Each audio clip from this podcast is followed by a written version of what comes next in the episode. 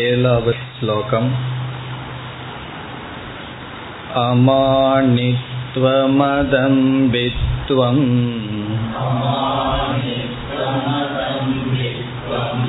अहिंसाक्षान्तिरार्जवम्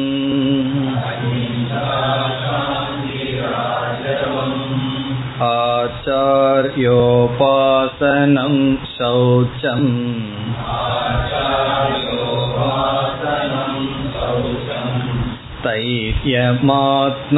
स्थैर्यमात्मविनिग्रहः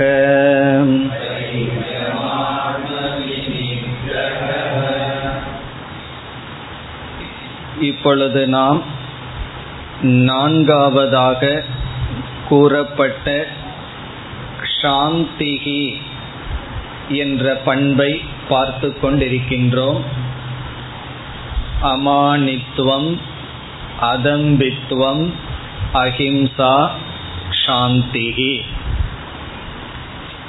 சாந்திகி என்ற சொல்லுக்கு இரண்டு பொருள்கள் என்று பார்த்தோம். முதல் பொருள் திதிக்ஷா அதாவது சகிப்புத்தன்மை. குறிப்பாக நமக்கு வருகின்ற கஷ்டங்களை சங்கடங்களை சகித்து பழகுதல் அல்லது சில சாதனைகளை நாம் மேற்கொள்ளும் பொழுது அதனால் வருகின்ற தடைகள் கஷ்டங்கள் சங்கடங்கள் அவைகளை சகித்து பழகுதல். எப்பொழுது என்றால் துயரத்தை நீக்க செய்ய வேண்டிய முயற்சி செய்ததற்கு பிறகும் நாம் சில காலங்கள் சில நேரத்தில் துயரப்பட்டுத்தான் ஆக வேண்டும். அதை நாம் பொறுத்து கொள்ளுதல். பிறகு சாந்திகி என்ற சொல்லுக்கு இனி ஒரு பொருள். மற்றவர்கள் நமக்கு துயரத்தை கொடுக்கும் பொழுது அவர்களை மன்னித்தல். அதுவும் சாந்திகி என்ற சொல்லினுடைய இரண்டாவது பொருள். அதனுடைய அர்த்தத்தை இப்பொழுது நாம் பார்த்து வருகின்றோம். மற்றவர்கள் நமக்கு சங்கடங்களை கஷ்டங்களை கொடுக்கும் பொழுது அவர்கள் மீது இயற்கையாக நமக்கு வருகின்ற உணர்வுகள் துவேஷம் வெறுப்பு அல்லது பழி தீர்க்க வேண்டும் என்கின்ற குரோதம் கோபம் நமக்கு வரும் வெறுப்பு நமக்கு வரும் அல்லது அவர்கள் நம்மை விட பலமானவர்களாக இருந்தால் பயம் நமக்கு வரும். இப்படிப்பட்ட உணர்வுகள் தான் யார் நமக்கு கஷ்டத்தை கொடுக்கிறார்களோ அவர்களிடத்தில் வரும். இங்கு சாஸ்திரத்தில் கூறப்படுகின்றது நமக்கு துயரத்தையும் கஷ்டத்தையும் கொடுப்பவர்களிடம் நமக்கு இருக்க வேண்டிய பாவனை மன்னித்தல். அவர்களுடைய கஷ்டத்தை நாம் மன்னித்து விடுதல். இப்ப மன்னித்து விடுதல் என்பதனுடைய பொருள் அவர்கள் செய்தது சரி என்று சொன்னதாகாது அவர்கள் செய்தது தவறுதான். ஆனால் எனக்குள் நான் மன்னிப்பை கொடுக்கின்றேன். இந்த மன்னித்தல் என்பது சில சமயங்களில் வெளி தோற்றத்துக்கு செயலாக வராமல் இருக்கலாம். ஒருவர் வியாபாரம் செய்து கொண்டிருக்கின்றார் அவருக்கு கீழ் பலர் பணிபுரிகிறார்கள். ஒரு தவறு செய்தால் மன்னிப்பை அவருக்கு கொடுத்து கொண்டே இருந்தால் அவர் என்ன செய்வார்? அந்த தவறுதலிலிருந்து திருந்தவே மாட்டார். இப்ப கொடுக்க வேண்டிய தண்டனையை நாம் கொடுக்கின்றோம். மன்னித்தல் என்பது பனிஷ்மெண்ட் கொடுக்க கூடாது என்று பொருள் அல்ல.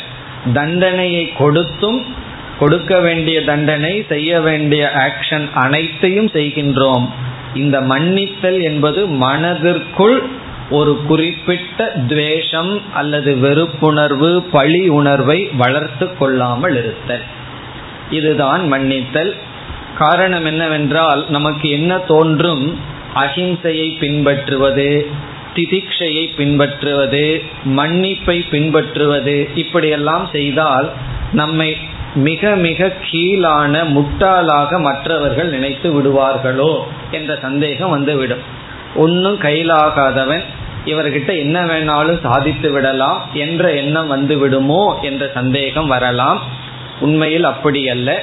இந்த பண்புகளை சரியாக பின்பற்றினால் அப்படி யாரும் நம்மை நினைக்க முடியாது. காரணம் நாம் இந்த பண்பை பின்பற்றும் பொழுது மற்றவர்களை விட கடினமாகவும் உறுதியாகவும் தண்டனை அதிகமாகவும் கொடுப்போம். காரணம் என்ன? நாம் தெளிவாக இருக்கின்றோம் அறிவுபூர்வமாக செயல்படுகின்றோம். அப்படி விவகாரத்தில் எந்த விதமான தவறும் வராது. இப்ப நாம் இனி பார்க்க வேண்டியது இந்த மன்னித்தல் என்கின்ற பாவனையை வளர்க்க என்ன உபாயம்? இப்போ ஒருவர் தப்பு செய்கிறார் நம்ம பல சமயம் சொல்றோம் அவன் செஞ்ச இந்த தப்புக்கு என்னால மன்னிக்கவே முடியாது என்றெல்லாம் சொல்கின்றோம். இதற்கு மட்டும் மன்னிப்பு கிடையாது என்று மன்னித்தல் என்கின்ற உணர்வு நம்மிடம் வருவதில்லை. குறிப்பாக ஒரு குறிப்பிட்ட காலத்தில் நாம் ஏழ்மையாகவோ அல்லது கஷ்டப்பட்டு இருந்த காலத்தில் அதை மற்றவர்கள் பயன்படுத்தி நமக்கு மேலும் கஷ்டத்தை கொடுத்திருந்தால் அப்பொழுது நமக்கு மன்னிப்பு அவ்வளவு சுலபமாக வராது. ஆனால் மன்னிப்பு என்பது வந்துவிட்டால் அது முதல் அல்லது நல்ல பலன் நாம் தான் அனுபவிக்கின்றோம். அது நமக்கு தெரிவதில்லை. ஒருவனை மன்னித்து விட்டால் நம்முடைய மனதிலிருந்து ஒரு பெரிய மகிழ்ச்சி நிறைவு வருகிறது என்று நமக்கு தெரிவதில்லை. அது எப்பொழுது தெரியும்னா மன்னித்தால் தான் தெரியும். இப்ப மன்னித்தால் தான் அதனுடைய பெருமை தெரியும். அப்படி அந்த மன்னிப்பை பழகுவதற்கு என்ன உபாயம்? இந்த உபாயங்கள் எல்லாம் உடல் அளவில் அல்லது கர்மமாக செய்வதல்ல மனதளவில் நடைபெறுகின்ற சில சிந்தனைகள். இப்பொழுது ஒவ்வொரு உபாயமாக பார்ப்போம். முதல் உபாயம் என்னவென்றால் யார் நம்ம நமக்கு கஷ்டத்தை கொடுக்கிறார்களோ சங்கடத்தை கொடுக்கிறார்களோ அவர்களிடம் இருக்கின்ற அறியாமையை பார்த்தல். அறியாமையை நாம் பார்க்க வேண்டும். அறியாமையினால் இவ்விதம் செய்கிறார்கள் என்று இக்னரன்ஸை பார்க்கறது தான் நாலேஜ் அறியாமையை பார்ப்பது தான் அறிவு. சரியான அறிவு இருந்தால் இவ்விதம் அவர்கள் செய்ய மாட்டார்கள். இந்த இக்னரன்ஸ் அப்ரிசியேட் பண்றதுக்கு ரொம்ப நாலேஜ் வேணும். அறியாமையை நாம பார்க்கறதுக்கு ரொம்ப நாலேஜ் வேணும். சில பேர் தப்பு செய்திருப்பார்கள். அதனால நமக்கு கஷ்டம் வராது. அந்த தப்பை சரி என்று வேற சொல்லி கொண்டிருப்பார்கள். உடனே என்ன ஆகும்னா அதிக கோபம் வரும் மன்னிக்கவும் நம்மால் முடியாது. நம் உடனே என்ன சொல்லுவோம்? நீ ஏற்கனவே தவறு செய்து விட்டால் அதை சரி என்று வேறு சொல்லிக் கொண்டிருக்கின்றாய் என்று மீண்டும் நமக்கு அவர்கள் மீது குரோதம் துவேஷம் வரும். அப்பொழுதும் நாம் அந்த அறியாமையை பார்க்கின்ற அளவு நமக்கு அறிவு உதிக்க வேண்டும். இவன் ஏற்கனவே தவறு செய்துள்ளான். தவறை தவறு என்று புரிந்து கொள்ளும் அளவு அறிவில்லை என்ற அறியாமையை பார்த்தால் நாம் அவர்களை மன்னிக்க நம்மால் முடியும். இப்போ ஒருவர் ஒரு தவறு செய்திருக்கின்றார் என்றால் அதற்கு முதலில் நாம் அவர்களிடம் பார்க்க வேண்டியது அறியாமை. இந்த அறியாமையை பார்க்கிற அறிவு நம்ம கிட்ட வந்துவிட்டால் பிறகு அவர்களை நாம் மன்னிக்க முடியும். நம்மைய கொல்லவே வந்தாலும் அவர்களை நாம் மன்னிக்க முடியும். இந்த மெய்ப்பொருள் நாயனாருடைய கதையை நீங்க படிச்சிருப்பீங்க. மெய்த்தவ வேடமே மெய்ப்பொருள்னு சொன்னார் அல்லவா? எல்லாம் ஸ்கூல்ல படிச்சு மறந்துருப்போம். இந்த முத்தநாதன் ஒரு ராஜா பக்கத்து ராஜா இந்த மெய்ப்பொருள் நாயனாரை வந்து எப்படியாவது வெற்றி கொள்ள வேண்டும் என்று முயற்சி செய்தால் இவர் வந்து அடியார்களுக்கு பணிவிடை செய்து கொண்டே இருந்தார். அதனால சிவனடியார் வேஷத்துல வந்து உள்ள கத்திய வச்சுட்டு அவன் வந்து அவரை கொன்றான். அப்பொழுது என்ன சொன்னார்? அந்த காவலனை அனு கூப்பிட்டு நீ அவனை பாதுகாப்பா நம்முடைய எல்லைக்கு அப்பால் அவனை விட்டு விட்டு வா. ஏனென்றால் இந்த மெய்த்தவ வேடத்துல வந்து தானே என்னை கொன்றிருக்கின்றான். இப்ப மெய்த்தவ வேடமே மெய்ப்பொருள்னு சொன்னார். இது கதையோ இல்லது உண்மையோ இந்த கதை எதை காட்டுகின்றது என்றால் அந்த மன்னிக்கின்ற மனம். மன்னிக்கின்ற மனதினால் முதலில் பயனை அடைபவர் நாம். பிறகு மற்றவர்களும் அப்பொழுது திருந்த வாய்ப்பு இருக்கின்றது. இப்ப இந்த அறியாமையை பார்த்தல். முதல் உபாயம். சில சமயம் என்ன செய்வோம்? அவர்களுக்கு அறியாமை இல்லை. தெரிஞ்சுதான் இந்த மாதிரி பண்றான்னு சொல்லுவார்கள். நான் அறியாமைய பார்க்கிறேன். அவர்களோட அறியாம இருந்தால் தெரிஞ்சே இந்த மாதிரி பண்றான். அதனால நான் எப்படி அறியாமையை பார்ப்பதுன்னு பல முறை கேட்டுருவோம். அப்படி பல முறை கேட்போமா இல்லையா? தெரியாம பண்ணா பரவாயில்ல அவன் என்ன குழந்தையா? அறியாமையோட இருக்கிறதுக்கு. அப்ப என்னால அறியாமையை பார்க்க முடியாது. காரணம் என்னன்னா இங்க அறியாம இருப்பது. அது நமக்கு தெரியலன்னு வச்சுக்கோமே. சரி உன்னால அறியாமையை பார்க்க முடியவில்லை என்றால் யார் தவறு செய்கிறார்களோ கஷ்டம் கொடுக்கிறார்களோ உங்களுக்கு அவர்கள் தெரிந்தே செய்கிறார்கள் என்றால் அடுத்து அவர்களிடம் பார்க்க வேண்டியது இயலாமை. அறியாமையை பார்க்க முடியல இயலாமையை பாருங்கள். அவர்களினால் தவறு செய்யாமல் இருக்க முடியவில்லை.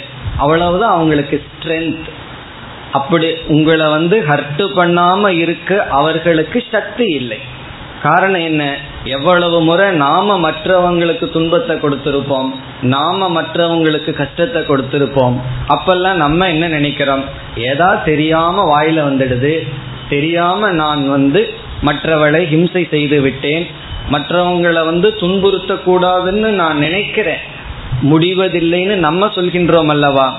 அப்ப பல சமயங்கள்ல நமக்கு அறிவிருந்தும் அறிவின்படி செயல்பட இயலாமையில் இருக்கின்றோம் சக்தி இல்லாமல் இருக்கின்றோம். அதை நாம் அவர்களிடம் பார்க்க வேண்டும். அவர்களுக்கு அறிவு இருந்தது முன்ன அறிவு கிடையாது. உண்மையிலே இருக்குங்கிறது அது அறிவு அல்ல. அறிவு இல்லைன்னு பார்க்கிற அளவுக்கு நமக்கு அறிவு இருந்தால் அதோட ஃபுல் ஸ்டாப் ஒரு கால் அதற்கு நமக்கு சக்தி இல்லை என்றால் அவர்களுக்கு சக்தி இல்லை என்று நாம் பார்க்க வேண்டும். அப்படி நாம் பார்த்தால் யார் எந்த தவறு செய்திருந்தாலும் அதை நாம் மன்னிக்க முடியும். ஒரு கதை ஒன்று ரீடர்ஸ் டைஜஸ்ட்ல ரொம்ப வருஷத்துக்கு முன்னாடி வந்தது. அதாவது இரண்டாவது உலக யுத்த சமயத்தில் ஒரு நாட்டில் இருப்பவன் இனி ஒரு நாட்டுக்கு சென்று விட்டு அவன் மாட்டிக்கிறான். பிறகு அவனை ஒருவர் அவனுடைய வயது இருபது. அங்கு இருக்கின்ற ஒருவன் வந்து அவனை பிடித்து எவ்வளவு தூரம் டார்ச்சர் பண்ண முடியுமோ அவ்வளவு தூரம் செய்து விடுகிறார். ஏன்னா அவங்ககிட்ட இருந்து சில விஷயத்தை வாங்குவதற்காக எவ்வளவு சித்திரவதை பண்ண முடியுமோ அவ்வளவு சித்திரவதை பண்ணி பிறகு அவன் உயிரோடு இருந்துட்டான். அதுதான் அவன் செஞ்ச பாவம். சாக முடியல. பிறகு அந்த யுத்தம் முடிந்து விட்டது இவன் வந்து விட்டான். இவனுடைய நாட்டுக்கு வந்து விட்டான். இவனுக்கு தெரியும் யார் என்னை சித்திரவதை செய்தது என்று. அவனுக்கும் தெரியும் நம்ம யாரை இப்படி சித்திரவதை பண்ணோம்னு ரெண்டு பேர்த்தினுடைய பெயர் நல்லா தெரிந்துள்ளார்கள். பிறகு என்ன ஆயிற்று? இந்த யுத்தம் எல்லாம் முடிந்து இருபது இருபத்தைந்து வருடங்கள் கழிந்து விட்டது. அந்த இருபத்தைந்து வருடம் ரெண்டு பேரும் கஷ்டப்பட்டு கொண்டிருந்தார்கள். சித்திரவதை செய்தவனும் இப்படி ஒரு பெரிய கஷ்டத்தை நான் ஒருத்தனுக்கு கொடுத்துட்டேன்னு துயரப்பட்டு கொண்டிருந்தான். இவன் டார்ச்சர் வாங்கியவன் அவனுடைய வாழ்க்கை ரொம்ப பாதிக்கப்பட்டுள்ளது. என்ன? அவ்வளவு தூரம் உடல் முதல் கொண்டு பாதிக்கப்பட்டு யார் இவனை சித்திரவதை செய்தார்களோ அவன் மீது வெறுப்பு மன்னிக்க முடியாமல் கஷ்டப்பட்டு கொண்டிருந்தான். பிறகு என்ன நேரிட்டது? யார் இவனை டார்ச்சர் பண்ணானோ அவன் ஒரு புஸ்தகம் எழுதினான். அந்த புஸ்தகத்துல இவனுடைய பேரை போட்டு இவனை நான் டார்ச்சர் பண்ணியிருக்கேன்னு வருத்தப்பட்டு எழுதியிருந்தான். பிறகு இருவரும் அந்த அட்ரஸ் வச்சு சந்தித்தார்கள். சந்தித்து இவன் கடைசி அவன் கேட்டான் என்னை மன்னித்து விடுன்னு. இவன் சொன்னா உன்னை நான் மன்னித்தேன் என்று. பிறகு ஒரு நண்பர்களாகி அவன் எழுதுகின்றான் இந்த இருபது வருடம் என்னை கஷ்டப்படுத்தியது அவனை மன்னிக்காமல் இருந்த என்னுடைய மனம். இப்பொழுது நான் சந்தோஷமா இருக்கிறதுக்கு காரணம் அவனை என்னால் மன்னிக்க முடிந்தது என்று எழுதுகின்றார். இந்த முழு இது நடந்த சம்பவம். இந்த முழு சம்பவத்திலிருந்து நமக்கு கிடைப்பது நம்ம ரொம்ப மனதுக்குள்ளிருந்து வேதனைப்படுவது மற்றவர்களுடைய தவறை மன்னிக்காத குணம். அப்படி மன்னிக்கணும்னா அறியாமையை பார்க்கணும். அந்த அறியாமையை பார்க்கும் பொழுது நமக்கு மன்னிக்கின்ற மனோ தைரியம் மன பக்குவம் வரும். அல்லது இயலாமையை பார்க்க வேண்டும். அவர்களுக்கு நல்ல அறிவு இருக்கு. இருந்தாலும் சரியாக அவர்கள் நடந்து கொள்ளவில்லை. காரணம் அவர்களால் முடியவில்லை. அதற்கு நான் காரணமா இல்லையாங்கிறது வேற. நான் காரணமா இருந்திருக்கலாம் இல்லாம இருந்திருக்கலாம். அப்படி இயலாமையை பார்த்தல். இதையும் பார்க்கறதுக்கு எனக்கு இயலவில்லைன்னு என்ன பண்றது? கஷ்டப்பட வேண்டியதுதான். வேறு வழி கிடையாது. இப்ப இயலாமையை பார்க்கணும் அறியாமையை பார்க்கணும். பிறகு கருணை என்கின்ற ஒரு உணர்வை வளர்த்தி கொள்ள வேண்டும். அடுத்த உபாயம் கருணை. இந்த கருணைக்கு வந்து காரணம் இருக்கக்கூடாது. இந்த கண்டிஷன்ல தான் நான் வந்து கருணை அன்பாக நடந்து கொள்வேன். இந்த நிபந்தனையில நான் அன்பாக நடந்து கொள்ள மாட்டேன் என்ற நிபந்தனை இருக்கக்கூடாது. இந்த கருணை என்கின்ற ஒரு உணர்வை வளர்த்தி கொள்ள வேண்டும். பிறகு இறுதியாக ஏற்றுக்கொள்கின்ற மனநிலையை வளர்த்தி கொள்ள வேண்டும். வேல்யூ ஆஃப் அக்செப்டன்ஸ் ஏற்றுக்கொள்ளுதல். அது அப்படித்தான் இருக்கும். நம்மால மாற்ற முடியாது. இதற்கு வெறுத்தோ அல்லது குரோதப்பட்டோ பயனில்லை என்று ஏற்றுக்கொள்கின்ற மனப்பான்மை. இதுல முக்கியமா முதல் சொன்ன ரெண்டு தான். யாரெல்லாம் என்னென்ன தவறு செய்து நமக்கு கஷ்டத்தை கொடுக்கறாங்களோ அதுக்கு உண்மையான மூல காரணம் அறியாமை. அவர்களுக்கு சரியான அறிவு இருந்தால் அந்த தவறை செய்ய மாட்டார்கள் நமக்கு கஷ்டத்தை கொடுத்திருக்க மாட்டார்கள். ஒரு கால் அறிய அவர்களுக்கு அறிவு இருக்கின்றது என்று எடுத்துக்கொண்டாலும் இயலாமை வேறு வழி இல்லாமல் அவர்கள் செய்து விட்டார்கள். இப்ப ஏற்கனவே அவர்கள் தவறு செய்து விட்டார்கள். மீண்டும் அவர்களை நாம் சபிப்பதனால் நமக்கு ஒரு பலனும் கிடையாது. நம்ம சபிக்கிற அளவு நம்ம ஒன்றும் பெரிய தபஸ்விகள் அல்ல. அப்படியே தவம் பண்ணி சபிச்சாலும் நமக்கு தவம் நம்மை விட்டு சென்று விடும் இப்ப விஸ்வாமித்தர் வந்து பல முறை தவம் பண்ணி தவம் பண்ணி என்ன பண்ணார்? சாபம் விட்டுட்டு இருந்தார் ஒவ்வொரு முறையும் சாபம் கொடுக்கும் பொழுது அவருடைய தவம் என்ன ஆகிவிட்டது சென்று விட்டது இப்ப மீண்டும் வந்து தவம் பண்ணார். அதனாலதான் கடைசியா என்ன செய்தார்? அவருக்கு புத்தி வந்தது. இனி நம்ம சாபம் கொடுத்தோம் அப்படின்னா நம்ம தவம் கெட்டுடும். ஆகவே ராமரை அழைத்து கொண்டு சென்று யாகத்துக்கு தடையாக இருப்பவர்களை பயன்படுத்தலாம் என்று அவர்களை அழிக்கலான்னு ராமர்கிட்ட வந்தாராம். அதாவது யாகத்துக்கு தடையா இருக்கிறவர்களை அழிக்கிறதுக்கு விஸ்வாமித்திரருடைய ஒரு பார்வை போதும் தவோ வலிமை போதும். அவர் ஏன் அதை பயன்படுத்தவில்லைனா? கஷத்திரிய தர்மம் ராமர் செய்யட்டும். நமக்கு இனி வேண்டாம் என்று அவர் சந்நியாச தர்மத்தை எடுத்துட்டார். ரொம்ப நாளைக்கு அப்புறம் சந்நியாச தர்மத்தை எடுத்தார். காரணம் என்னன்னா அவர் ஒரு கஷத்திரியனா இருந்தார். அதனால வந்து அந்த சந்நியாச தர்மத்தை எடுக்கிறதுக்கு பல முறை தோல்வி அடைய வேண்டியது இருந்தது. இப்படி இந்த சாபம் கொடுக்கறதெல்லாம் ரொம்ப சுலபம். ஆனால் மன்னித்தல் என்பது மிக மிக கடினம். அப்படி மன்னித்தால் நமக்குத்தான் நல்லது. இது வந்து உண்மையிலேயே மன்னித்தல்ங்கிறது ஏதோ ஒரு நம்ம கிட்ட இருக்கிற ஒரு உயர்ந்த குணம் மாதிரி பேசுறோம். ஆனா இன்னும் கொஞ்சம் சிந்தித்து பார்த்தால் மன்னித்தல் என்பது நாம் ஏற்கனவே செய்த ஒரு தவறை நிவர்த்தி செய்வதுதான் மன்னித்தல். என்னன்னா நாம எப்பொழுது மன்னிக்கின்றோம்னா எப்பொழுது நாம் பிளேம் பண்ணியிருப்போமோ அப்பொழுது தானே மன்னிக்கணும். எப்பொழுது நாம் மற்றவர்களிடம் குறை கூறி இருப்போமோ மற்றவர்கள் தவறு என்று முடிவு செய்திருப்போமோ அதற்கு பிறகுதானே மன்னித்தல்னு வருகிறது. அதனால் ஒருவர் சொல்றார் ஒரு நல்ல அறிஞர் சொல்றார் ஃபர்கிவ்னஸ் என்பது it is correcting your mistake called blaming others அப்படிங்கிற நீ மற்றவர்களை ஏற்கனவே குறை சொல்லிவிட்டாய் அதைய அந்த குறைய திருத்திக்கிறது தான் மன்னித்தல். என்று சொல்கின்றார். இப்போ ஒரு ஆங்கிள் பார்த்தா ஏதோ மன்னித்தல்ங்கிறது ஒரு உயர்ந்த குணம் நம்மிடம் இருப்பது போல். இனி ஒரு ஆங்கிள் பார்த்தா நம்மிடம் ஏற்கனவே மன்னிக்கிறதுக்கு முன்னாடி ஒரு தப்பு நடந்தாச்சு. என்ன தப்புனா மற்றவர்களை குறை சொல்லிவிட்டோம் மற்றவர்களை தவறுன்னு சொல்லிவிட்டோம். நமக்கு இருக்கிற சிற்றறிவுல யார தவறு யாரு சரின்னு சொல்ல முடியும். அதை கரெக்ட் பண்றதுதான் ஃபர்கிவ்னஸ் அதை கரெக்ட் பண்றதுதான் மன்னித்தல் என்பது. ஆனா அந்த அளவுக்கு இப்ப போக வேண்டாம். இது ரொம்ப தூரத்தில் இருக்காது. அதற்கு முன்னுத்த ஸ்டேஜில் போவோம். மற்றவங்க செய்கிறது தவறுன்னே எடுத்துக்கொள்வோம். அது தவறாகவே இருக்கட்டும் கஷ்டத்தை கொடுக்கறதாகவே இருக்கட்டும். நாம் மன்னித்து பழக வேண்டும். மன்னித்தல் என்பது அவர்கள் செய்வது சரி என்று சொல்வதாகாது. தவறுதான் அந்த தவறை நான் மன்னிக்கின்றேன். காரணம் எனக்கும் அவருக்கு கிடைச்ச சூழ்நிலை தாய் தந்தை சம்ஸ்காரங்கள் அந்த சூழ்நிலையில இருந்தா நானும் அதே தவறத்தான் செய்வேன். நானும் அப்படித்தான் இருப்பேன். ஒரு பெரிய மகாத்மா வந்து ஒரு பெரிய மடத்துக்கு அதிபதி ஆனார் ஒரு பெரிய ரொம்ப பெரிய மடம் ரொம்ப சொத்துள்ள மடம். உடனே அவரிடம் கேட்டார்கள் நீங்க முதல் முதல்ல என்ன செய்ய விரும்புகிறீர்கள்னு? என்ன நீங்க ஒரு பெரிய சொத்துக்கு அதிபதி ஆகி விட்டீர்கள்? அவர் சொன்னாராம் இந்த மடாதிபதி ஆன உடனே முதல் முதல்ல நான் சந்திக்க விரும்புவது இந்த ஜெயிலில் இருக்கிற கைதிகள் அப்படின்னு சொன்னாராம். காரணம் என்னன்னா பை மிஸ்டேக் நான் அங்க இல்லாம இங்க இருக்கேன் அப்படின்னாராம். காரணம் என்ன? அவங்களுக்கு கிடைச்ச சூழ்நிலை தாய் தந்தை அல்லது அறிவு எனக்கு கிடைச்சிருந்தா நான் அங்கதான் இருந்திருப்பேன். இப்ப ஏனோ பை சான்ஸ் நான் இங்க இருக்கேன். நான் அங்க போய் உங்களுக்கும் எனக்கும் வேறுபாடு இல்லைன்னு பார்த்துட்டு வர்றதுக்கு போறேன்னு சொன்னாராம்.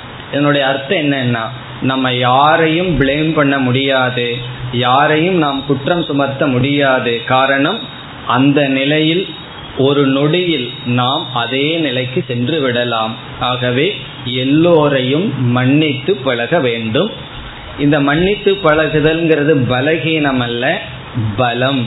ஒருவனுக்கு பழி வாங்கணும்னு சொன்னா அதுக்கு எவ்வளவு பலம் வேணுமோ அதை விட நூறு மடங்கு மனோபலம் இருந்தால்தான் மன்னிக்க முடியும். ஆகவே இது ஒரு உத்தமமான குணம். இதனுடைய இம்மீடியட் ரிசல்ட் வந்து சாந்திகி மன அமைதி துவேஷ நிவர்த்திகி அஹிம்சா. என்னைக்கு மன்னிச்சு பழகிறோமோ அப்பொழுது நம்ம வந்து அஹிம்சையை பின்பற்றுவோம்.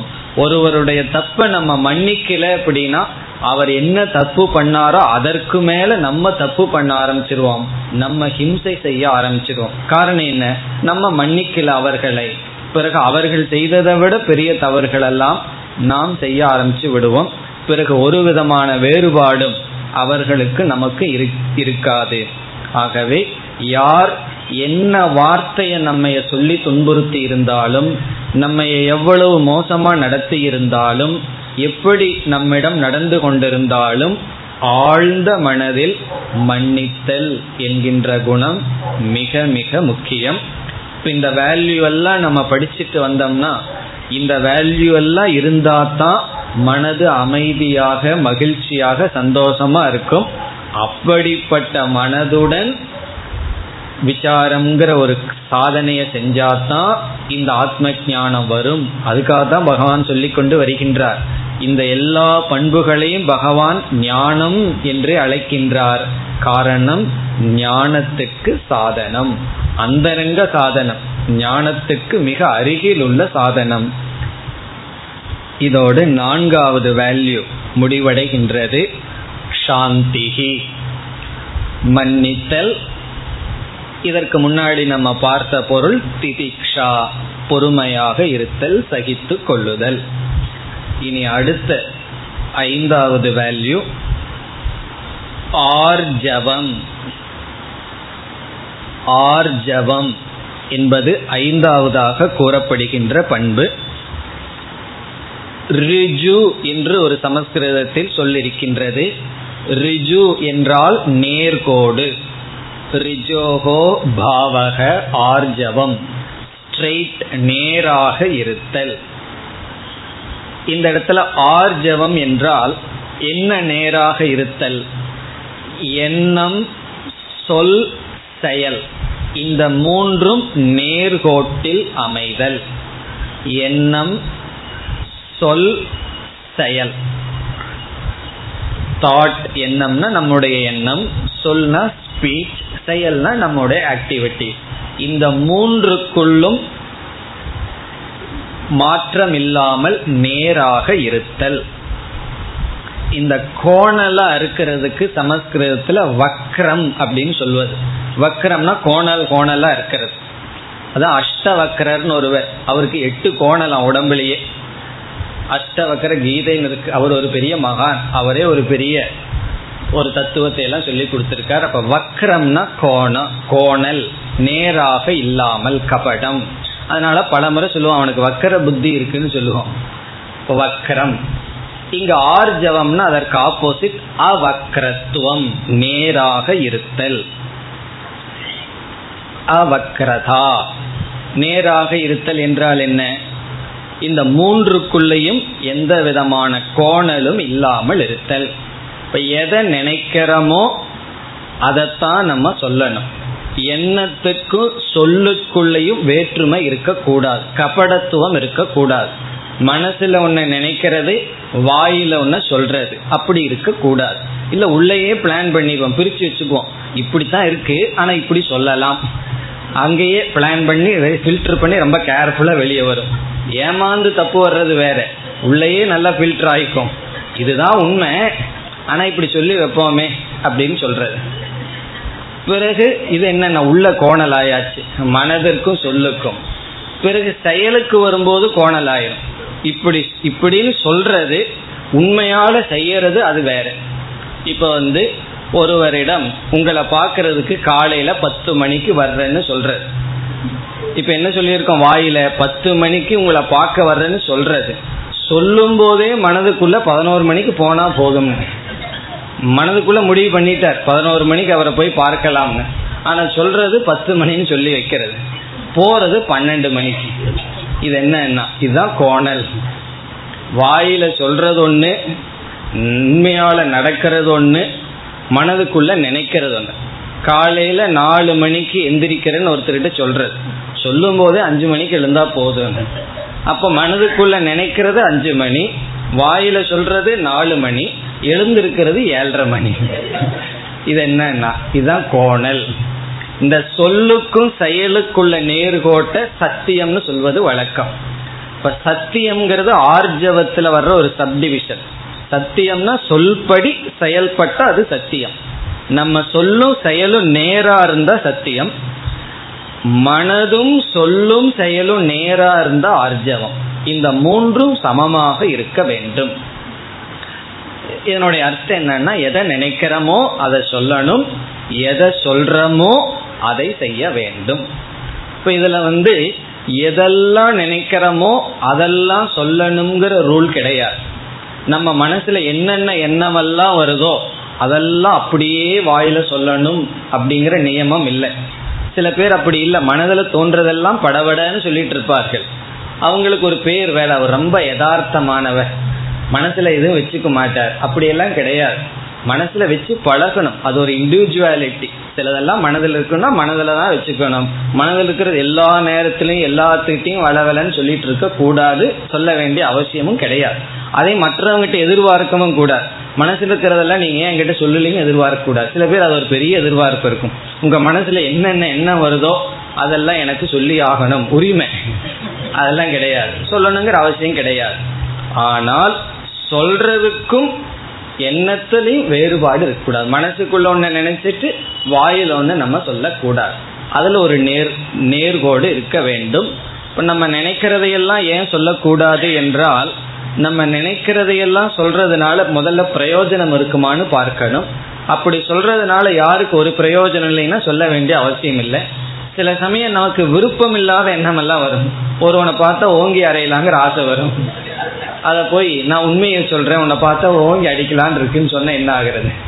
நான் உண்மையை பேசுறேன்னு சொல்லக்கூடாது. என்ன பண்றது? அந்த துவேஷம் என்ன இருக்கு? அவனை பார்த்தாவே எரிச்சலா இருக்குன்னு எங்கிட்ட வேற வந்து சொல்லுவார். அவனை பார்த்தாவே எரிச்சலா இருக்கு சாமி என்ன பண்ணு? என்ன பண்றது? அப்படி ஒரு துவேஷத்தை நம்ம வளர்த்து வச்சிருப்போம். உடனே நான் ரொம்ப ஓப்பனா இருப்பேன் அப்படின்னு சொல்லிட்டு அதை சொல்ல வேண்டிய அவசியம் இல்லை. காரணம் என்ன? அந்த எண்ணத்தையும் நம்ம விரும்பல. அப்படி நினைக்கிறதையெல்லாம் வாயில சொல்ல வேண்டிய அவசியம் கிடையாது. பிறகு எதெல்லாம் நம்ம சொல்றோமோ கண்டிப்பா அதன்படி செய்யணும். அப்படி எண்ணம் சொல் செயல் இந்த மூன்று நேர்கோடுல இருக்கணும். இத சொல்லி முடிச்ச உடனே அடுத்த சந்தேகம் என்னவோ தெரியுமா? இந்த மாதிரி நீங்க மேடையில் உட்கார்ந்து சொல்லலாம் நாங்க உட்கார்ந்து நோட்ஸ் எழுதிக்கலாம். பிசினஸ் நடக்காது சாமிஜின்னு சொல்லி விடுவார் ஒன்னும் நான் சொல்லல. இதுல சொல்றதுக்கு ஒன்றும் கிடையாது. காரணம் என்னன்னா இங்க வியாபாரம் எல்லாம் அப்படி நடக்காது.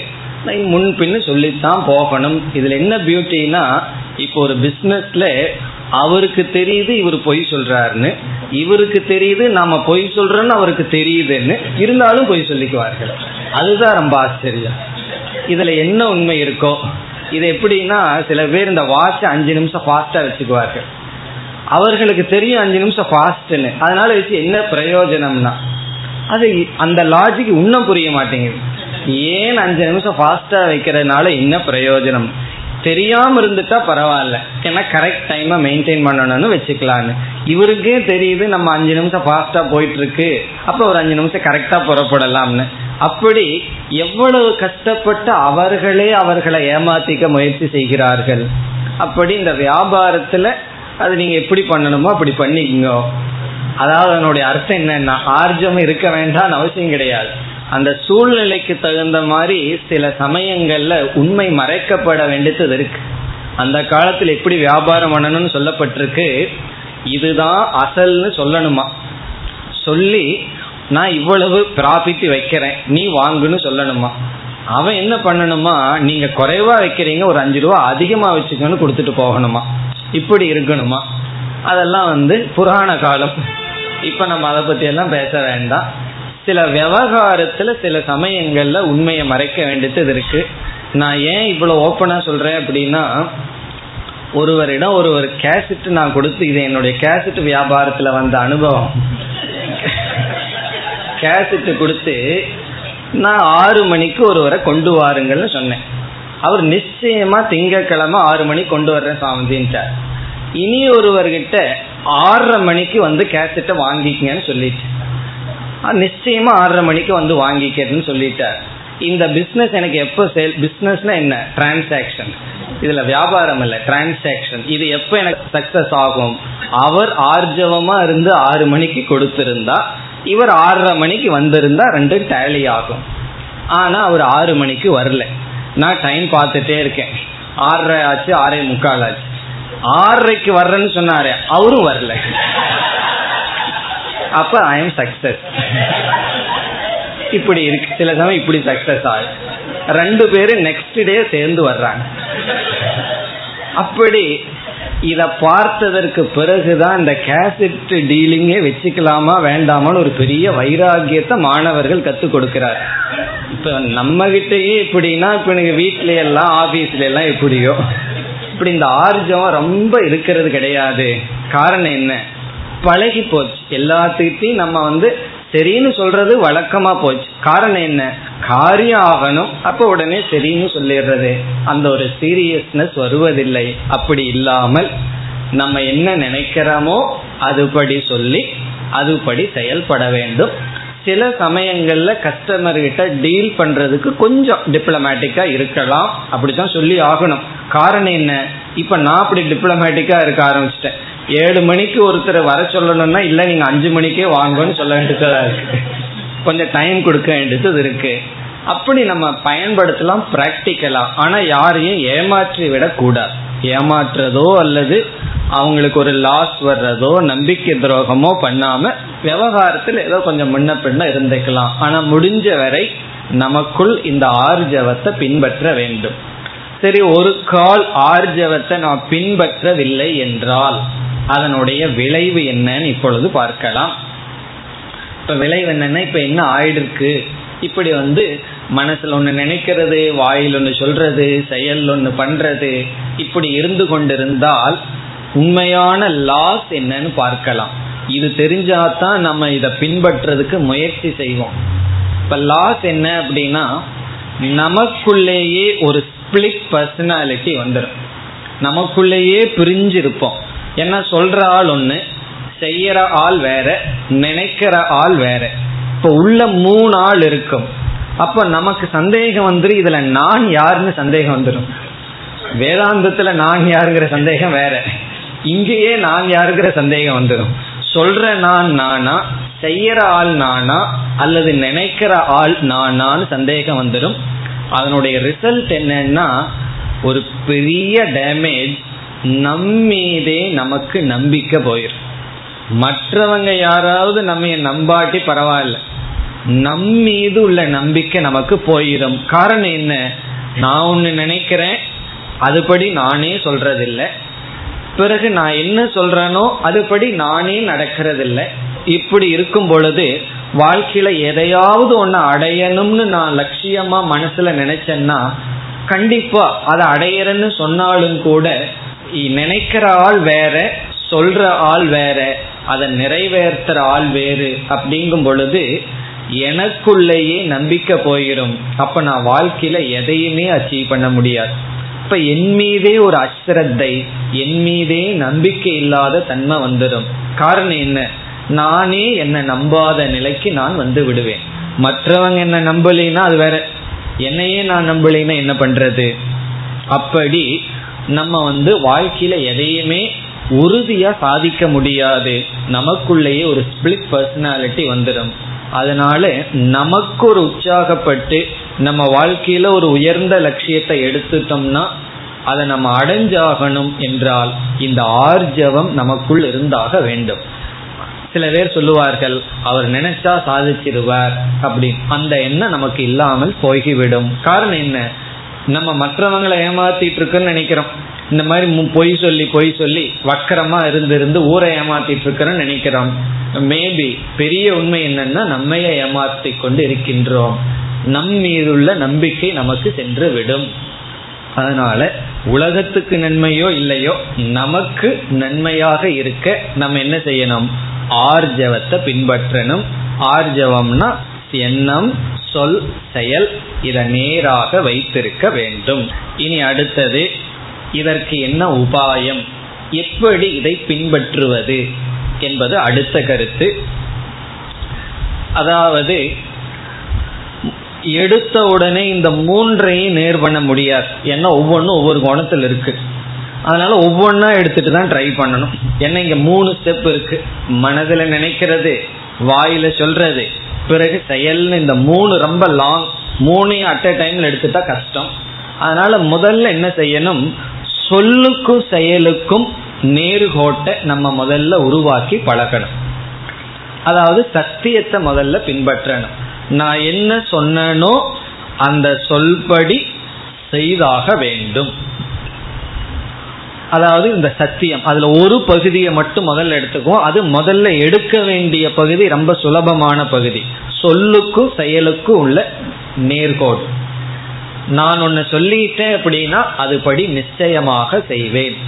அப்படி செய்ய முடியலன்னா அசாதாரணமான ஏதாவது ஒரு சம்பவம் நிகழ்ந்திருக்கலாம். அவ்வளவே தவிர சாதாரண நிலையில சொன்ன சொல் தவறுவதில்லை என்ற நிலைக்கு நம்ம வரணும். அது எப்படி வருவது என்றால் சொல்வதற்கு முன்னாடி எதை செய்ய முடியுமோ அதைத்தான் சொல்லணும். சும்மா சொல்லி வைக்கிறமே சொல்றது காசா பணமான்னு சில பேர் சொல்லி வைப்பார்கள். சும்மா நாளைக்கு வாங்கன்னு சொல்லி வச்சிருவார்கள். வந்து போனவர்களுக்கு தானே தெரியும். அப்படி நாளைக்கு வாங்க தர்றேன்னு சொன்னா அது சாதாரண வார்த்தை அல்ல சொல்லுவது. அப்படி சொல்லுவதற்கும் செயலுக்கும் உள்ள நேர்கோட்டை முதல்ல நிலைநாட்டணும். அப்ப என்ன செய்யணும்னா சிறிய சிறிய விஷயத்துல தான் பின்பற்ற ஆரம்பிக்கணும். சின்ன விஷயத்தை எடுத்துக்கணும். பெரிய விஷயத்துக்கு போக வேண்டாம். சாதாரண விஷயம் குறிப்பா டைமிங் பங்க்சுவாலிட்டி மற்ற விஷயங்கள்ல நம்ம எதை சொல்றோமோ அதை நிறைவேற்றி நிறைவேற்றி கொஞ்ச நாள் பழகணும். இப்ப இந்த அவேர்னஸ் இருந்ததுனாவே நம்ம கொஞ்சம் கவனமா வார்த்தைய பயன்படுத்துவோம். சொல் கட்டுப்பாடு நமக்கு வந்துவிடும். அப்படி ஒரு முறை தவறிவிட்டால் நம்ம ஆரம்பத்துல பார்த்தோமே ஏதாவது பனிஷ்மெண்ட் நமக்கு கொடுத்துக்கணும். அவர்கள் கொடுக்கறாங்களோ இல்லையோ நம்ம ஒரு பெரிய பனிஷ்மெண்ட் கொடுத்துக்கணும். இந்த சொல் சொல்லிவிட்டேன் அதுக்காக இவ்வளவு லாஸ் இவ்வளவு பனிஷ்மெண்ட் நான் எடுத்துக்கிறேன். இந்த ஸ்விஸ்ல வந்து சொல்லுவார்கள் ஃப்ளைட் வந்து ஒரு மணி நேரமோ ரெண்டு மணி நேரமோ எக்ஸ்ட்ரா லேட் ஆயிடுதுன்னா என்ன செய்வார்களாம்? அந்த ஏர்லைன்ஸ் வந்து எல்லா கஸ்டமருக்கும் ஃப்ரீ கொடுத்து பணத்தை திருப்பி கொடுத்துருவாங்களாம். காரணம் என்னன்னா நாங்க சொன்னபடி டைமுக்கு உங்களை கொண்டு வந்து விட முடியவில்லை. அதுக்கு அவங்க மேனேஜ்மெண்ட் கொடுக்குற பனிஷ்மெண்ட் என்னன்னா உங்களுக்கு ஃப்ரீ ட்ரிப் காரணம் என்னன்னா உங்களுடைய டைமை நாங்க வேஸ்ட் பண்ணிட்டோம். அதற்காக மன்னிப்பு கேட்டு என்னன்னா லேட்டா வந்ததுனால இவ்வளவு நேரம் ஃபிளைட் டிலே ஆனதுனால உங்களுக்கு ஃப்ரீ சார்ஜ்னு இது நம்ம ஊர்ல இருந்து எப்படி இருக்கும்? கற்பனையும் கூட பண்ணி பார்க்க முடியாது. அந்த நிலைக்கு நமக்கு வரணும்.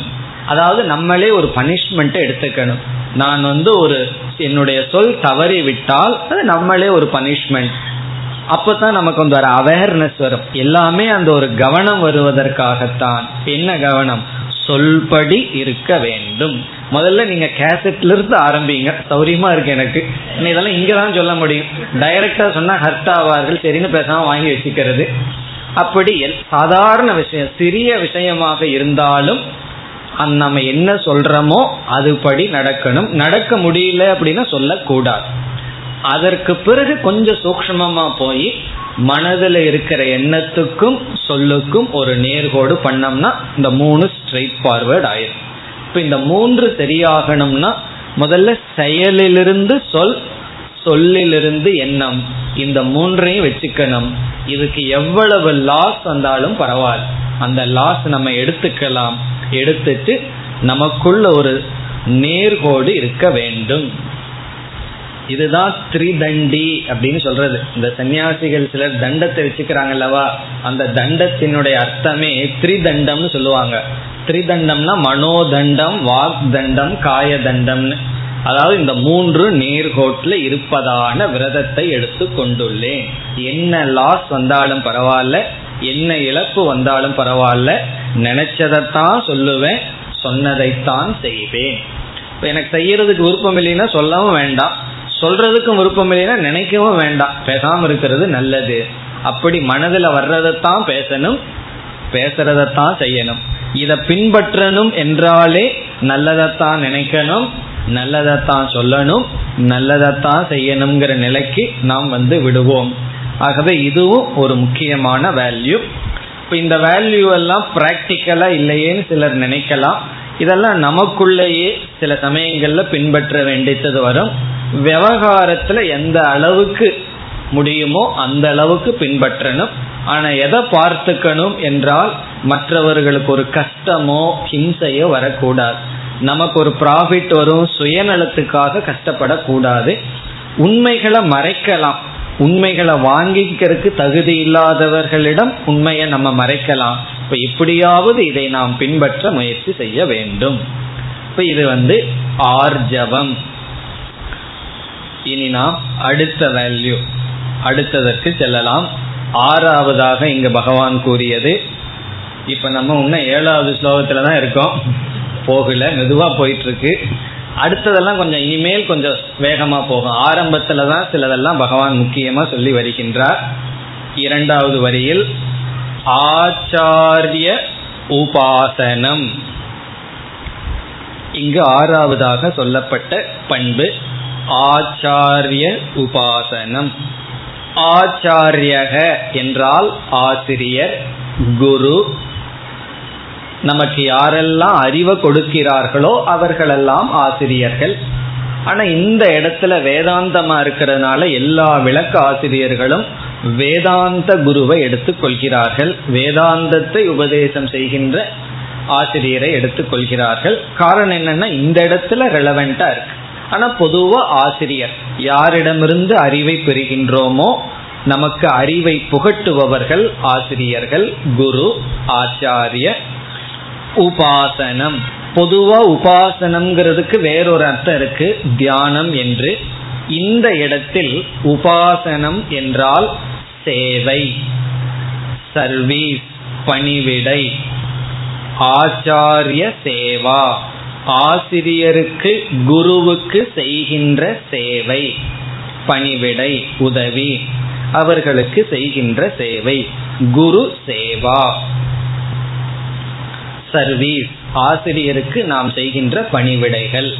சர்வீஸ் இது ஒரு ஒரு வேல்யூவா இங்கு பகவான் கூறுகின்றார். நாம யாரிடமிருந்து அறிவை பெறுகின்றோமோ அவருக்கு செய்கின்ற சர்வீஸ் பணிவிடை சேவை. அதாவது கர்மயோகத்திலேயே நம்ம பார்த்திருக்கோம். எதையுமே நாம் இனாமாக பெறக்கூடாது. அந்த புத்தி நம்ம மனசிலிருந்து நீங்கணும். அந்த புத்தி இருக்குதுங்கிறது எப்படி தெரியுதுன்னா இந்த சேல்ஸ்ல ஃப்ரீ அப்படிங்கிற அட்வர்டைஸ்மெண்ட் ஏன் வருது தெரியுமோ அப்பதான் ஆள் வாங்குவார்கள். காரணம் என்ன? ஃப்ரீயா இது கிடைக்குது. ஒரு இரநூத்தம்பது ரூபாய்க்கு ஒரு பொருள் இருக்கும். ஒரு பிளாஸ்டிக் ஸ்பூன்ஸ் ஃப்ரீயா கிடைக்குதான். உடனே நம்ம அதை அவ்வளோ பணம் கொடுத்து வாங்குவோம். காரணம் என்னன்னா அந்த அட்ராக்ஷன் வந்து அதுக்கு நான் பணம் கொடுக்கல இல்லையா? அதனால. அப்படி ஏதாவது எனக்கு முயற்சி இல்லாமல் கிடைக்கும்னு சொன்னா நம்ம எரியாமல் கையை நீட்டிடுறோம். இந்த வரதட்சணை முதல் கொண்டு கையை நீட்டிடுறோம். தன்மானத்தை விட்டு காரணம் என்ன? அங்க மானமா இருக்கிறது பணம் தான் அப்படி முயற்சி இல்லாமல் பெற வேண்டும்ங்கிற புத்தி நமக்கு இருக்கு. அதை நாம் நீக்க வேண்டும். எதை நான் அடைஞ்சாலும் அதற்கு தகுந்ததை நான் கொடுத்துத்தான் நான் அதை பெறுவேன். முயற்சியுடன் தான் ஒன்றை நான் பெறுவேன் என்கின்ற புத்தி. ஒரு ஸ்லோகம் ரொம்ப அழகா எப்படி அறிவை பெறணும் என்று சொல்கின்றது. அதாவது மூன்று விதத்துல தான் அறிவை பெறலாமா? நான்காவது விதம் கிடையாதான் எந்த அறிவா இருந்தாலும் சரி. அது வேதாந்த அறிவா இருக்கலாம் வேத அறிவா இருக்கலாம் கர்மகாண்டமா இருக்கலாம் அல்லது வேறு எந்த விதமான நாலேஜா இருக்கலாம். குரு சுஷ்ரூஷயா வித்யா. இப்போ முதல் வந்து குரு சுஷ்ரூஷயா வித்யா. குரு சேவை செய்து அறிவை அடைவது. இரண்டாவது புஷ்கலேன தனேனவா. அதிகமான பணத்தை கொடுத்து அறிவை அடைதல். மூன்றாவது வித்யா வித்யா. அறிவை கொடுத்து அறிவை அடைதல். சதுர்த்தி நைவ வித்தியதே. நான்காவது மார்க்கம் கிடையாதுன்னு சொல்லப்பட்டிருக்கு. அதாவது ஒருவரிடமிருந்து ஒரு அறிவை பெறுவதற்கு மூன்று மார்க்கம். ஒன்று பணத்தை கொடுத்து அறிவை வாங்கிறது. இந்த கம்ப்யூட்டர் கோர்ஸ் எல்லாம் போறோம்னா உங்க ஆபீஸ்ல வந்து நான் சேவை பண்றேன் கொஞ்சம் கூட்டி கொடுக்குறேன் அப்படின்னு எல்லாம் சொல்றது இல்லையே. பணத்தை கொடுக்குறேன் எனக்கு டீச் பண்ணுன்னு சொல்லிடுறோம். அப்போ பணத்தை கொடுத்து அறிவை வாங்குறது. இது ஒரு இதுதான் பிரசித்தமா இருக்கிறது. எங்க போனாலும் உடனே கேஷ் இருந்ததுன்னு என்ன பண்ணுவோம்? பணத்தை கொடுத்துட்றேன் அறிவை கொடு. இமீடியட் எக்ஸ்சேஞ்ச் இது நார்மலா நடக்கும். இந்த சில குருகுலங்கள் எல்லாம் ரிஷிகேஷ்ல எல்லாம் நம்ம பார்க்கலாம். என்ன செய்வார்கள்? உனக்கு நான் இதை சொல்லி கொடுக்கறேன் நீ எனக்கு அதை சொல்லி கொடுன்னு சொல்லி அறிவை கொடுத்து அறிவை வாங்குதல். அல்லது ரெண்டு ஸ்டூடெண்ட் ஒருத்தனுக்கு மேத்ஸ்ல வீக்கா இருக்கும் ஒருத்தனுக்கு இங்கிலீஷ்ல வீக்கா இருக்கும். இவன் என்ன சொல்லுவான் நான் உனக்கு மேத்ஸ் சொல்லி கொடுக்கறேன் நீ எனக்கு இங்கிலீஷ் சொல்லி கொடுன்னு மாத்திக்கிற அப்படி அறிவை கொடுத்து அறிவை வாங்குதல். நான் உனக்கு தர்க்க சாஸ்திரம் சொல்லி கொடுக்கறேன் நீ எனக்கு இலக்கணம் சொல்லி கொடு. அப்படி அறிவை கொடுத்து அறிவை வாங்குதல். பணத்தை கொடுத்து அறிவை வாங்குதல். அறிவை கொடுத்து அறிவை வாங்குதல். மூன்றாவது இவன் வந்து எல்லாத்தையும் திறந்துட்டு போறான்.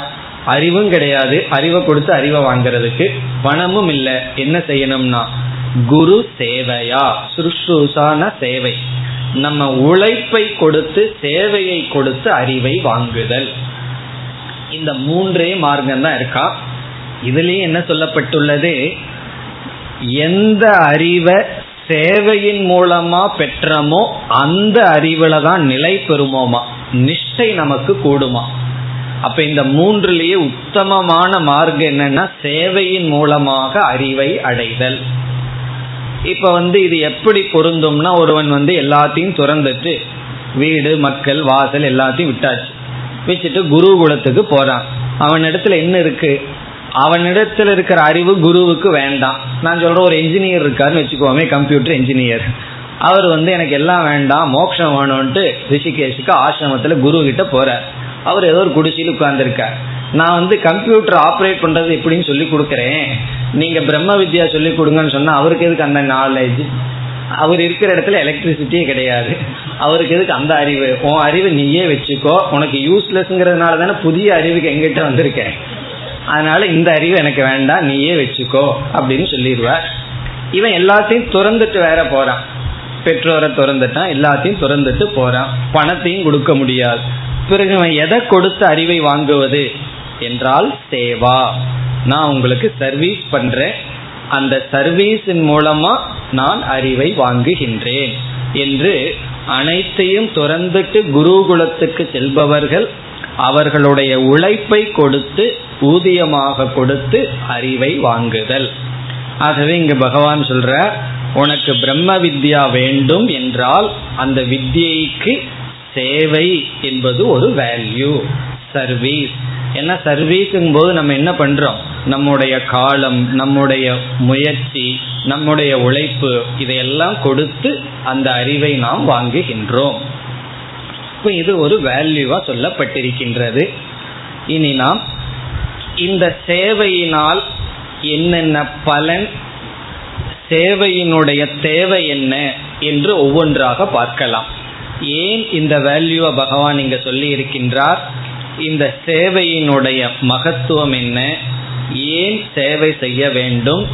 சேவை செய்து அறிவை எப்படி பெறுகின்றோம்? பெறுவதனால் என்ன பலன் என்று பார்க்கின்றோம். இது ரொம்ப முக்கியமான பகுதி.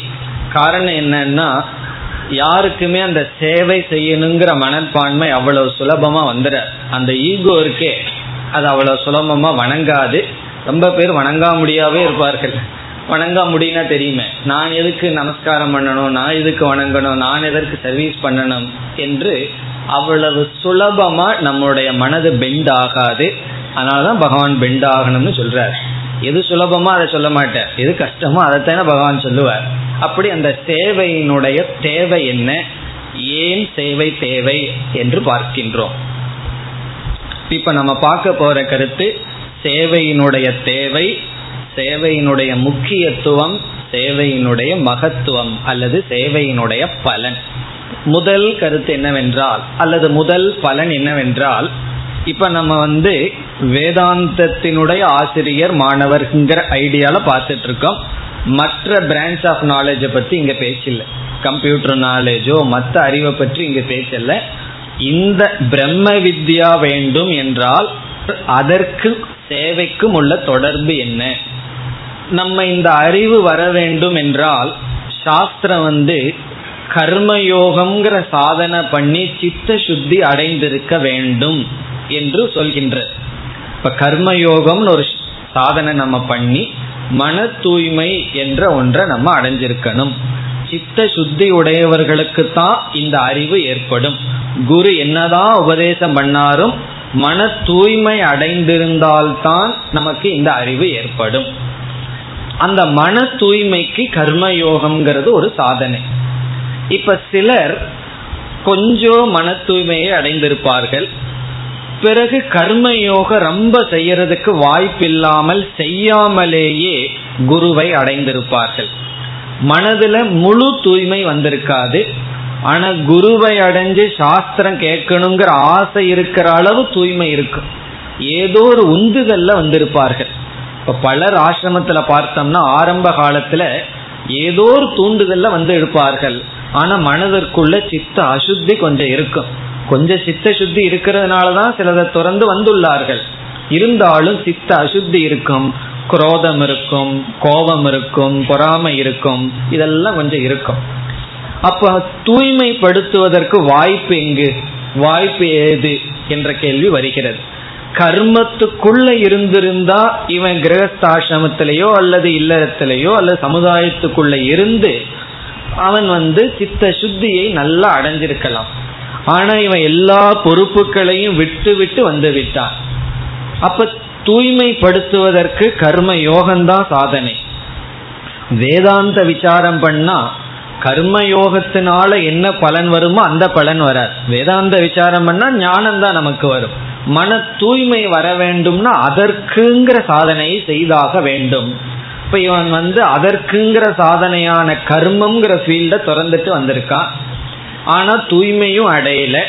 அப்பொழுது இந்த சேவையானது மன தூய்மைக்கு பயன்படும். இப்ப கர்ம யோகமாக குரு சேவை பயன்படும். இப்ப இந்த குருவுக்கு செய்யற சேவை வந்து இவன் எந்த இடத்திலிருந்து கர்மயோகம் பண்ண தவறினானோ அதை இங்கு சரி கட்ட இவனுக்கு பயன்படும். இப்ப ஆசிரமத்துல வந்து தூய்மை செய்தல் ஆசிரமத்தில் என்ன காரியம் பண்ணணுமோ அதை பண்ணி அந்த சேவையின் மூலமாக இவன் தூய்மையை அடைய முடியும். இப்ப சேவையினுடைய முதல் பலன் கர்மயோகமாக சேவை பயன்படும். குருவுக்கு செய்கின்ற சேவை இவனுக்கு சித்த சுத்தியை கொடுக்கும் கர்மயோகமாக பயன்படும். ஒருவர் வந்து பதினாறு வயது இருக்கும் அவரை நான் சந்திச்சேன். அந்த பதினாறு வயதுல என்ன செய்தார்? திடீர்னு வீட்டெல்லாம் வேண்டாம் உண்மையை அடையணும் ஈஸ்வர ஞானத்தை அடையணும்னு வீட்டை விட்டு போயிட்டார். போனவர் வந்து ஒரு ஆசிரமத்துக்கு போனார். அந்த ஆசிரமத்தை நம்ம எக்ஸ்ன்னு வச்சுக்குவோம். அதெல்லாம் சொல்லக்கூடாது. அந்த ஆசிரமத்துக்கு போனார். அங்க இருந்த சுவாமி என்ன பண்ணார்? அவரை வரவேற்று நீ எல்லாம் திறந்து வந்திருக்க ரொம்ப நல்லதுதான். நீ வந்து சர்வீஸ் பண்ணு இங்க இரு அப்படின்னு சொல்லிட்டு அவர் மாடு வச்சிருக்கார். பெரிய ஆசிரமம் எத்தனையோ டியூட்டி இருக்கு. அவரை காலையிலிருந்து சாயந்தரத்து வரைக்கும் உழைப்பு தான். அப்படி அவர் வந்து பதிமூன்று வருடம் அந்த ஆசிரமத்தில் வேலை செஞ்சார். தப்பி தவறி புஸ்தகம் படிக்கிறேன் கீதை படிக்கிறேன் யாராவது சொற்பொழிவுக்கு போறேன்னா விடமாட்டார் இவனுக்கு எங்காவது அங்க போய் உண்மை தெரிஞ்சு ஆசிரமத்தொட்டு போயிட்ட ஒரு ஆள் போயிருமேனு பயம். அப்ப என்ன பண்ணியிருந்தார்? அவனுடைய அறியாமையை பயன்படுத்தி பதிமூன்று வருடம் என்ன பண்ணார்? அவனுக்கு வந்து மாடு மேய்க்க தெரியும் நல்லா சமைக்க தெரியும் கூட்ட தெரியும் இதெல்லாம் பண்ண தெரியும். ஒரு விதமான சேலரியும் இல்லாம வேலை செஞ்சிருக்கான். சர்வீஸ் நம்பிட்டு இருந்திருக்கான். பிறகுதான் அவனுக்கு புத்தி வந்தது இப்படி காலம் போச்சே நமக்கு ஒரு அறிவும் இல்லையே. பிறகு அவன் என்ன செய்தான்? அந்த ஆசிரமத்தை விட்டு வெளியேறினான். இப்ப இவன் என்ன பண்ணியிருக்கான்? பதிமூன்று வருடம் எங்கேயோ ஒரு இடத்துல சேவை பண்ணியிருக்கான். பிறகு என்ன ஆச்சு ஒரு வேதாந்தத்தை உபதேசிக்கின்ற ஒரு மகாத்மாவனுடைய சங்கம் அவனுக்கு கிடைத்தது. இந்த பலன் அங்க வேலை செய்ய ஆரம்பிச்சது. அவனுக்கு தேவையான உணவு அங்க படிக்கிற வசதி எல்லாம் அங்க ஃப்ரீயா கிடைச்சது. அவர் நினைச்சிட்டு இருந்தார் பாரு எனக்கெல்லாம் ஃப்ரீயா கிடைக்குதுன்னு. அது அவருக்கு ஃப்ரீயா கிடைக்கல. எங்கேயோ செஞ்ச கர்மயோகம் சேவையினுடைய பலன் அங்கு அவருக்கு கிடைத்தது. அவருடைய இந்த கதையை கேட்டு பரிதாபத்தை அடைஞ்சு பொருள் கொடுத்து இருக்கிற இடத்த வசதி பண்ணி கொடுத்து அவர் என்னிடம் சில நாள் சமஸ்கிருதம் படிக்க வந்திருந்தார். ஒரு வருடம் வந்து படித்தார். அப்படி எல்லா விதமான வசதியும் அவருக்கு கிடைத்தது. அதனுடைய பலன் என்னன்னா இவர் எங்கேயோ செய்த சேவை அதனுடைய பலன் மீது எல்லாம் அவருக்கு கிடைக்கிறது. பிறகு எவ்வளவு நாள்னா இவர் எவ்வளவு சேவை எவ்வளவு தூய்மை அடைஞ்சிருந்தாரோ அவ்வளவு நாள் அவருக்கு படிப்பதற்கு ஞானத்தை அடையிறதுக்கு வாய்ப்பு கிடைத்தது. இப்ப சேவைங்கிறது அதே குருவிடம்தான் நம்ம செய்தாகணுங்கிற அவசியம் கிடையாது. சில சமயம் சந்தர்ப்பம் இல்லாம இருக்கலாம். யாரிடமிருந்து ஞானத்தை பெறமோ அவருக்கே முழுமையா சேவை செய்யறதுக்கு சந்தர்ப்பம் இல்லாம போகலாம். ஆனா எங்காவது நம்ம சேவை செய்திருக்க வேண்டும். அந்த சேவையினுடைய பலன் தான் நமக்கு ஞானம் சித்த சுத்தி.